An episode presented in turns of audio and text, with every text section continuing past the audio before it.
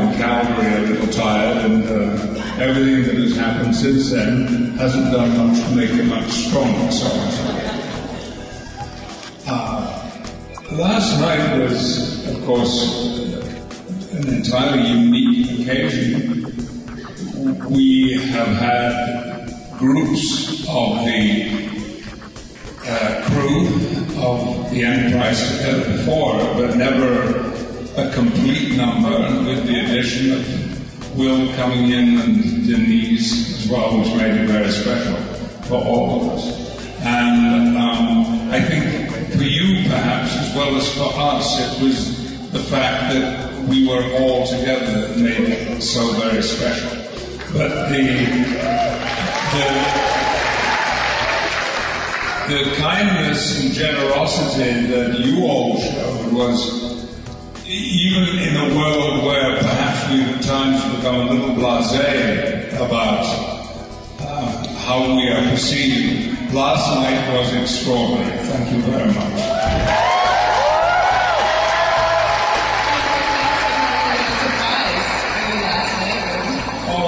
Oh surprise last night, which I sort of messed up really by not taking my cue about who was my biggest nemesis for the show. And um, the fact of the matter is that I never really regarded Q as being a nemesis because I always had so much fun in all the Q episodes. John de Lancie is a fabulous actor to work with and an interesting and nice man. And so it would never have occurred to me to have said Q. And so I searched around for the real bad guy, who is, of course, DaiMon Bok. Um, but you know, you've got to love a Ferengi, haven't you? Finally, ultimately, you've got to love them. Well, from, from Jean-Luc Picard to Charles Xavier, you play a lot of roles that, that radiate a kind of authority, um, measured with a really strong sense of respect and wisdom. Do you have a favorite character that you've played? I, I, I'm really sorry to have to tell you that I don't. Um, I've been immensely blessed in my career to have played a lot of really fine roles. And very often, uh, the role that I'm playing at that moment seems to me to be the most exciting, the most interesting, the most compelling role that I've ever played. I, I've just finished playing William Shakespeare in a, in a play about the last days, the last days of Shakespeare's life in Stratford-on-Avon in retirement. What was happening to this genius when he was living in a little sleepy market town? No tourists came to Stratford-on-Avon in those days. Um, and I, I loved performing that play so much that I kind of had withdrawal symptoms when it ended. But you know, there are so there are countless numbers of thrilling roles that I've had a chance to play, and I hope they're not over. Um, I hope there are still some to come.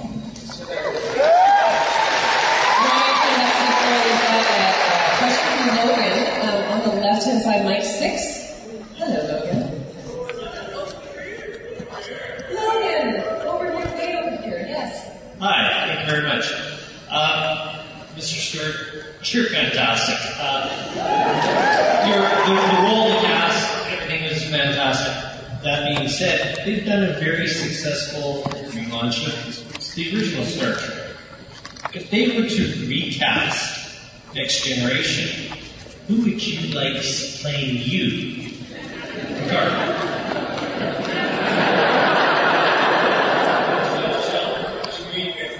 Cast some youngsters, to give somebody else a chance. Uh, not that you can't do the job, but. I, but forgive me, maybe I'm a little tired, but but um, do you mean if there were to be a prequel movie, who would play me? Um, no, more like a reboot. Why would they do that?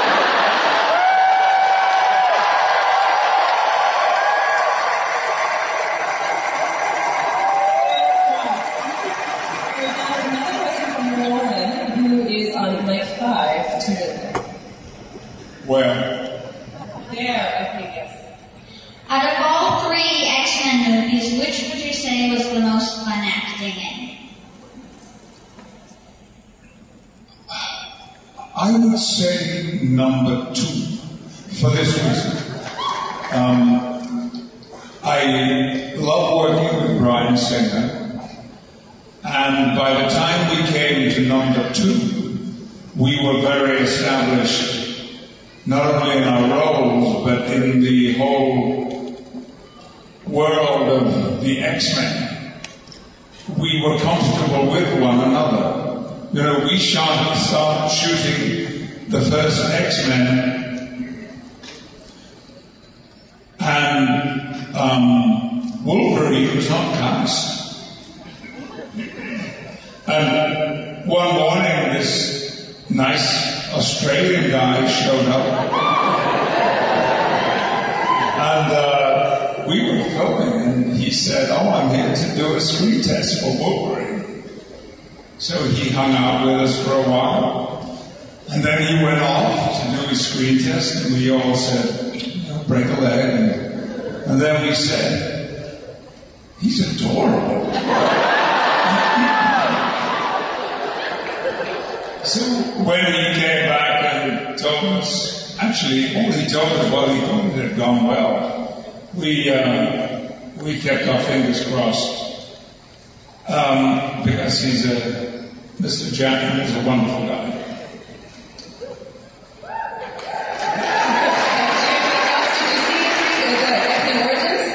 I'm sorry. Have you seen the, the prequel, uh, the X Men Origins? You you mean X-Men First Class? First class. Sorry. Oh my goodness.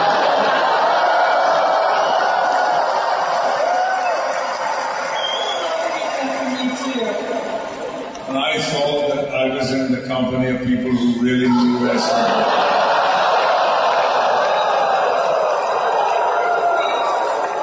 The, the fact of the matter is that that is usually me saying. Yeah, it's like the guy. Did I say this last night? I can't remember. We had so much fun. Did I say last night about the guy who uh, got into an elevator? I was coming down a high-rise building in San Francisco very recently, and I could tell at once that he'd had a few drinks. Actually, it was a guy and his wife, because there are two parts to this story. And the guy said, "Oh, oh my God! Oh my God! I love you. You're fantastic." He said, turned to his wife and he said, "Honey, this is Doctor Spock." From Star Wars.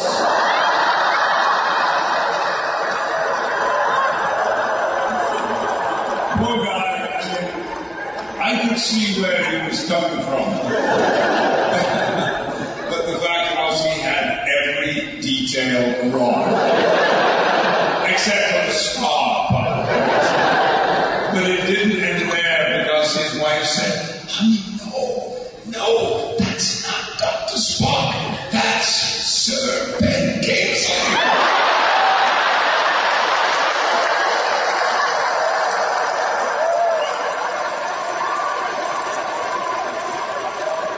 I knew they recognized you. Yeah, I knew they recognized me. I guess they had a good evening. Lauren is the next question. Mike three. Lauren. Hello, Uh, my question is, how has participating in epic science fiction entertainment impacted your appreciation of the real world science?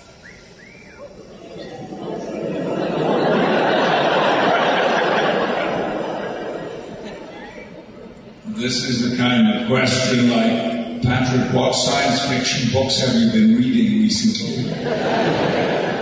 Because the answer is always none. I don't read science fiction.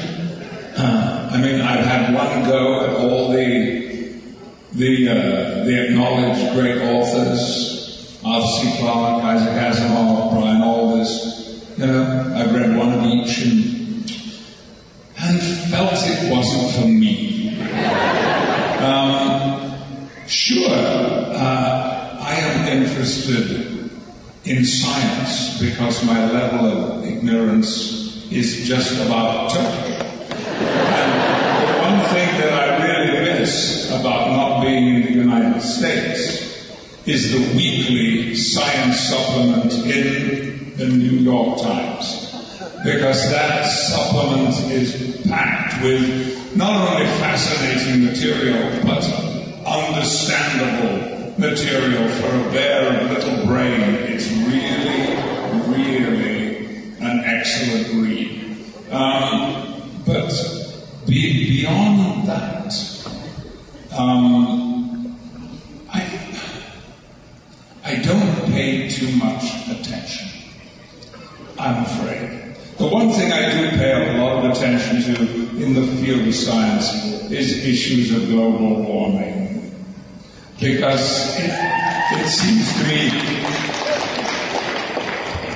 that, you know, there's always been warfare of one kind or another. There's always been disease of one kind or another. There have always been appalling accidents and tragedies of one kind or another. Global warming of the kind that we are experiencing is happening for the first time, and we are the cause. So I take an interest.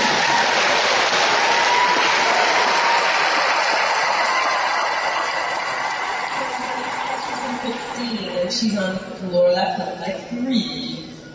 Sir Patrick, um, over here on this side. to your left. Same place. Hello. Hello. Hello. I'm trying to focus. I'm a huge fan. Thank you so much for coming to Calgary and for being in Canada. I was all newness, like last night. anyway, um, as a reporter, I've been a reporter for 25 years, so I only believe half of what I read. And I read that you were thinking of maybe not doing so much theater work and perhaps going back into doing more movies. And uh, as a lover of theater, that's kind of not what I want to hear, but as a, as a fan, I think people around the world will get more accessibility to you. So I'm wondering if it's true, and I'm wondering what kind of movies you're thinking of. It's true. I finished a stage production three weeks ago. And it was a play that I've been waiting to do for two years and waiting to do it in a very specific theatre. This is the play about Shakespeare. Um, but nearly a year ago, I had determined that when that play was over, I would indeed take a break. And it's only a break from live theatre. Live theatre, well, I like to quote the great film director Ingmar Bergman, who, who was also a, a great theatre director and had his own company of actors, but was one of the 20th century's towering giants of filmmaking, and he was asked, which do you prefer, the theatre or the movies? And he said, I love the movies, but the theatre is my life. And that pretty much applies to me too. So I'm not going away forever, because then my life would be over if that happened. Um, I, I am actually, I will be returning to the stage Actually, not in New York immediately, because what I'm going to do, I'm going to do, first of all, outside New York and then bring it into New York sometime in the fall of 2013.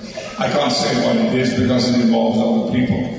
But um, I have, in the last eight years, which have been without doubt, and I don't mean to disappoint any of you in saying this, but they have been the best years of my life, both from a personal, private point of view, but but also very much from the work that I've done because when I returned to the UK, I didn't know if an ongoing stage career would be possible for me because I'd been away from it for 17 years. But then one thing happened and then another, and I have been blessed to play a, a, a line of great roles on stage.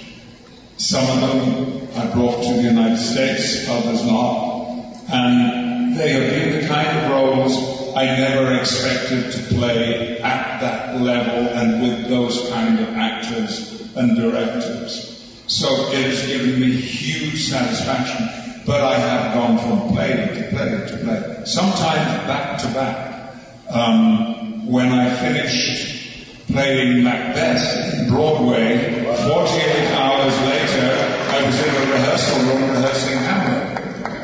Now that's crazy. It's exciting, but it's crazy. And uh, good friends and family spoke to me and said, You've got to slow down. So I did, and I was better for it.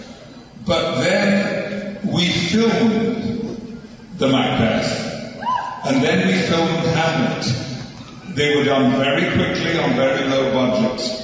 But, and I have since then um, done one other piece of film work, but it's also Shakespeare Rupert Goold, who directed Macbeth, has directed the film version of King Richard II, and I played uh, a character known as John of Gaunt, who dies at the beginning of Act Two, so I don't hang around for long, but he has one great scene. And I was, my appetite was so whetted by these film experiences. I then began to think, if I'm going to do movies and television again, I have to stop working in the theatre because I was booking myself a year or 18 months in advance. So I had to say to all my colleagues and those who employ me in the theatre, this is the cut-off point, and it will pick up again here. Um, there is something actually you might be curious to try to find because the, the, the theatre I was working in doing um, the play about Shakespeare is called The Young Vic, V-I-C, and it's in a street called The Cut in London. Now they have a website. Go to this website because on that website you will find a four and a half minute movie, a complete movie, um, which three of us from the production of the Shakespeare play and a, young actress who was in another production uh, uh, created in two days of film.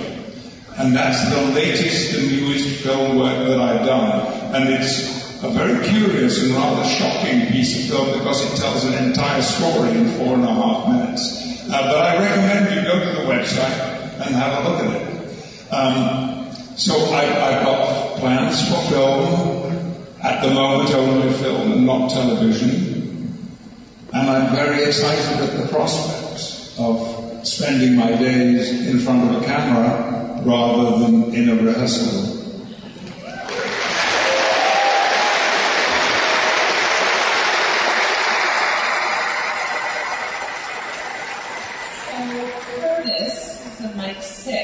somewhere in the middle. Oh, there we go. Uh, my question has to do with the uh, Will Shatner's documentary, a six-year contract for Star Trek, and originally you didn't want to do it. Uh, when you got on set and since then, did you regret not wanting to do it?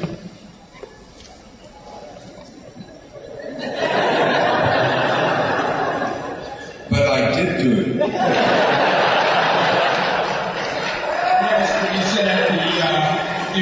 your friend said it wouldn't last two to three seasons. Ah, but I gave a reason for that, um, which was that I had a lot of other things to do.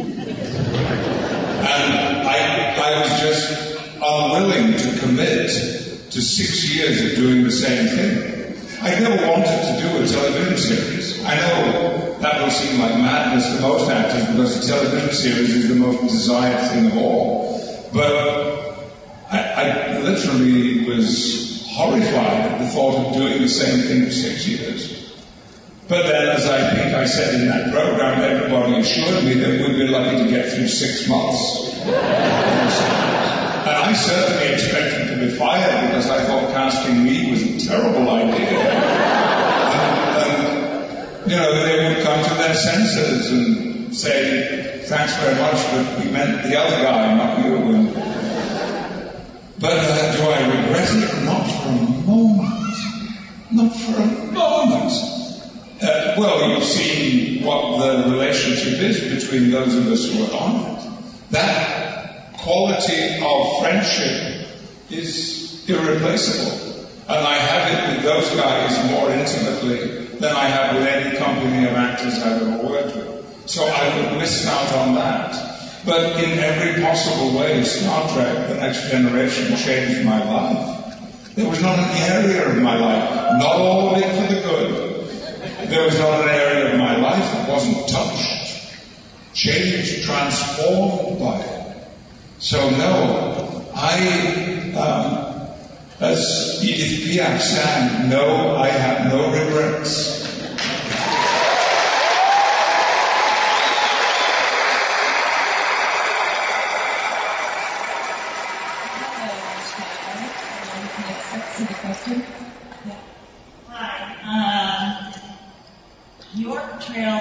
Jean-Luc Picard.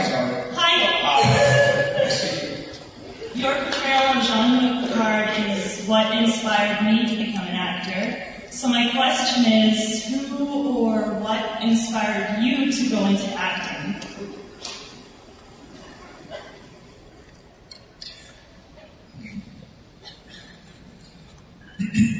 There was no individual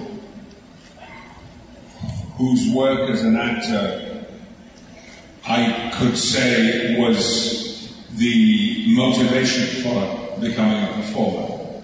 I'd been a performer since I was 12 when my English teacher put me in a play. And the moment that I walked onto the, my school hall platform one evening to rehearse, and especially when we came to the first performance and I stepped onto a brightly lit stage in a darkened auditorium, well, I felt as though I was at home, but more than anything else, I felt safer than I'd ever felt in my life up to that point. And I mean safer. It's, I know, uh, difficult perhaps to imagine what I mean by that. But my life is a little bit unpredictable and a little bit chaotic at times. And the theatre gave me certainty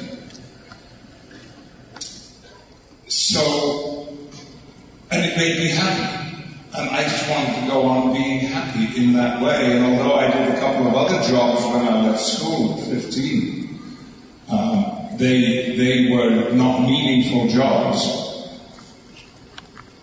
until I got a place in a drama school and I found myself surrounded by 30 other young people who felt just like me. And, uh, you know, it's like in my community where I grew up, nobody went into show business. So I was an oddity. I stood out. I, I, you know, I know that my friends thought I was a little strange. And, and then to find suddenly that you are in the company of 30 other strange people, all with the same longings that you have, is fantastic. And it's why I stayed in the, in the acting community for 52 years. So there were actors I loved and admired, and I was in awe. Most of them American actors, actually. Um, and their work affected me, and I'm thinking largely of that school of actors from the 50s and the 60s, uh, typified by the actor studio actors. Um, uh, actors like Marlon Brando and Karl Malden and Lee J. Cobb. Um, and, and I wanted to be like them. And it took me a long time before I understood really what they did. And it was a long time before I came to understand what the nature of truth in acting was. And um, so they were my, in a sense, my role models rather than my inspiration. I hope you have, I hope you have a great career. Thank you so much.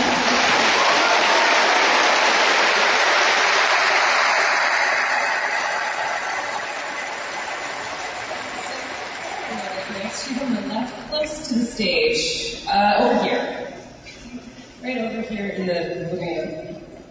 I, I, Hi, Sir Patrick. um, I have a dear friend who traveled to see you in The Merchant of Venice in Stratford. And I was just wondering, she said you did such a fantastic job, as I'm sure you do in everything that you do there. I haven't had the privilege myself. Um, but I was just wondering, you seem to have worked with a few different theater companies over in England, and I'm wondering how the company in Stratford was, what you liked about that company. well, I first worked with the Royal Shakespeare Company in January 1966. And I worked with them, I then worked with them continuously for 16 years. And then on and off ever since, except of course there was a gap of 17 years when I didn't. Um, so they had been not only my theatrical home, my second home, because I became an associate artist in 1967 and an honorary associate artist some years later. But they became my education because my education was very modest, and as I said, I, I left school when I was 15 years and two days old. My birthday always fell at the end of the school year. And not until I joined the Royal Shakespeare Company and found myself every day in the company of brilliant directors and playwrights, of clever, intelligent, highly educated actors and designers and stage managers, and keeping my mouth shut and listening to them, I found that I became a properly educated person. So it, it would be impossible for me to imagine my life without the Royal Shakespeare Company. And right now, and in the past nine months, nothing has given me more satisfaction. Nothing has given me more pleasure and excitement whenever I think of it than to know that my son, Daniel, who is an actor, is now working with the Royal Shakespeare Company.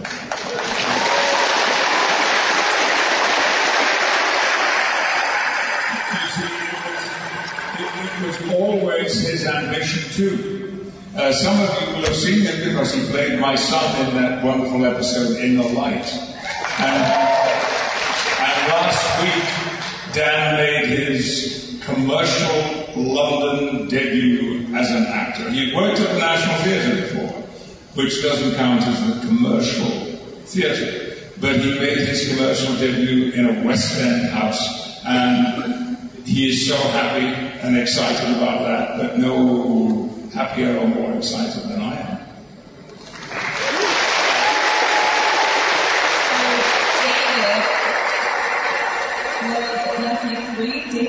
David, David, a little bit back there. Hi, David. Hi, uh, thank you very much for coming to Calgary. I grew up watching you on TV, and uh, I mean, you were amazing. I still think that All Good Things is the best series finale ever done. You're fantastic. Uh, my question is, you know, it's been a while since Star Trek has been on TV. If a producer or a director came to you and asked for your advice on how to make a new TV series successful, what would you tell them if you hadn't already been asked that? I am, I am so unequipped to answer a question like that. You know, I only did one television series in my life. Actually, that's not quite true. I did two seasons of a series for the BBC 35 years ago, and I did one season of a program called The 11th Hour about six years ago. Um, I, but if there were one thing and one thing only that I would have to say it is the very essence of television, or theatre, or film, and certainly of series TV is storytelling. If there's no storytelling, you don't have anything. You have a series of incidents. And I would say tell the best and most vivid stories you can. Excuse me.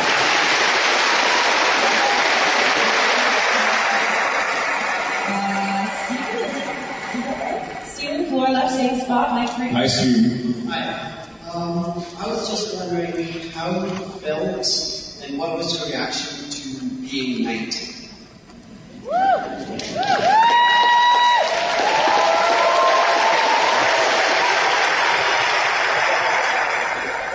Well, I'll tell you how I learned that I had been invited to become uh, a knight bachelor, we are called. I, um, we were filming Macbeth in uh, North Nottinghamshire, in a very spooky and strange location and we were all living in a kind of motel hotel somewhere not far from the locations. And um,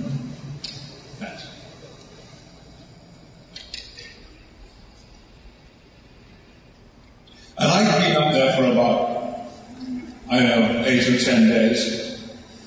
And one morning I had an early call as usual. It was about 6 a.m. It was in November. It was dark still, no daylight, and it was drizzling rain, and we had to do some outdoor work. And when I saw this, I thought, oh Lord, this is not going to be a fun day. Um, and, but I got ready, and at one point, reaching for my my rain jacket, I opened the closet door in this little suite in this hotel room, and just before I closed it, I saw on the floor um, a plastic shopping bag you know, a, a, a, market bag, cheap little plastic bag. And I didn't know what it was for a moment. And then I remembered when I had left London 10 days earlier, I'd been away before that, and a lot of mail had arrived. And I gathered all the mail together and dumped it into this plastic bag. And when I got to Nottinghamshire, everything was taken out of my car, including this plastic bag, and I guess I didn't know what to do with it, so I put it in the closet, needing to deal with it later. Um, all this mail, and I looked at my watch, and I had about 15 minutes before my car was due to pick me up. So I decided I better just quickly go through this and see if there's, you know, any police summonses or anything you'd be surprised. And so I sat down at the desk in this, I remember the room was brown, everywhere was brown, and I could hear the rain falling outside and it was dark. And I started going through the mail, and then I came across a brown envelope which had printed on the front of it, Cabinet Office. Well, I know what the Cabinet Office is. It's, you know, where the, all the affairs of the, the uh, government cabinet are handled and. I thought, why should somebody from the Cabinet Office be writing to me? And I was curious, so I opened it with my thumb to discover it was a letter telling me that um, uh, the Prime Minister's office was gracious pleased to offer me a knighthood.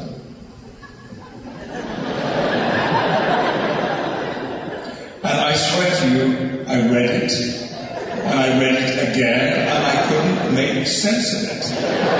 Um, it was literally like I had stepped from this brown hotel room into some kind of fantasy world. Um, and I finally had to accept that it was real. One of the charming things is it comes with a form that you fill out. with boxes to tick.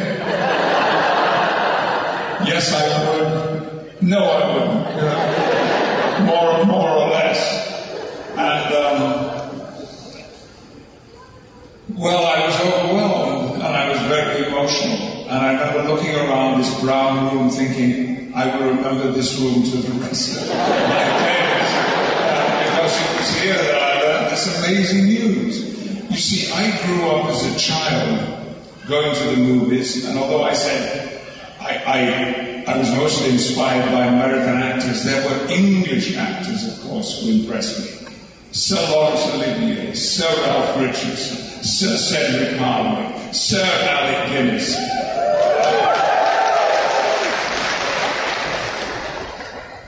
Sir Donald Wolfit. These were the knights of the English theatre. They represented the cream of the crop, the hand-picked bunch of great English theatre and film actors. And I had never in my life imagined to be invited into that world. But, you know, some of my best friends had already received knighthood, Ian McKellen, Ben Kingsley, uh, they, um, Anthony Sher, Derek Jacobi. I knew all these people, but I'd always felt, well, you know, they're there and I'm here, and you know, that's exactly as it should be. So this news was overwhelming. And of course, we were filming a big city with most of the company that day. And when I got on the set, I wanted to rush out and say to everybody, You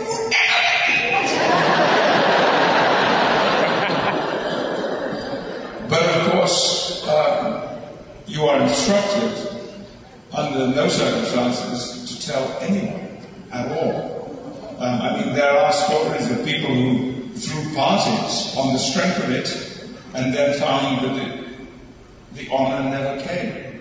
Um, so I have to keep quiet about it. Well, not entirely quiet. um, and uh, I don't think about it very much, but um, and it's not something that I make a fuss of. I don't insist that people use my title. And when they do, I sometimes wonder who they're talking to. um, but I, I was asked my strongly held political beliefs, which are on the left. I am a lifelong.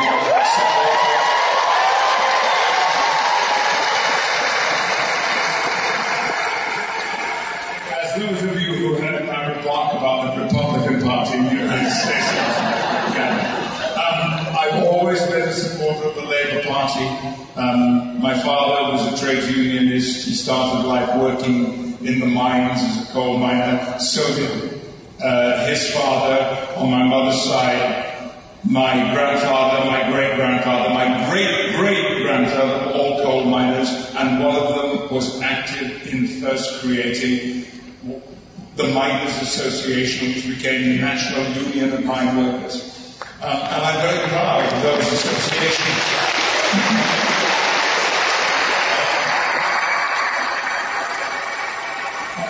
I, I am an activist for the Labour Party, and uh, I don't approve of everything they do, far from it. Uh, there have been mm, several things in the past 10 years that have been deeply disappointing and dismaying.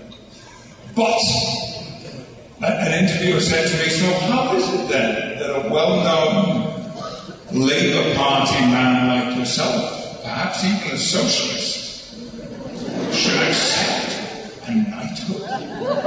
Well, I'd always been expecting that question, and it was very easy for me to answer. Although the honour was coming to me, Patrick Stewart, I felt sitting in that brown room that early morning that this was something about the theatre and the classical theatre in Britain, and yes, some acknowledgement of the international career that I have had thanks to Star Trek The Next Generation. And they were the organizations that were indirectly being honored through me, so I was very proud to accept the honor.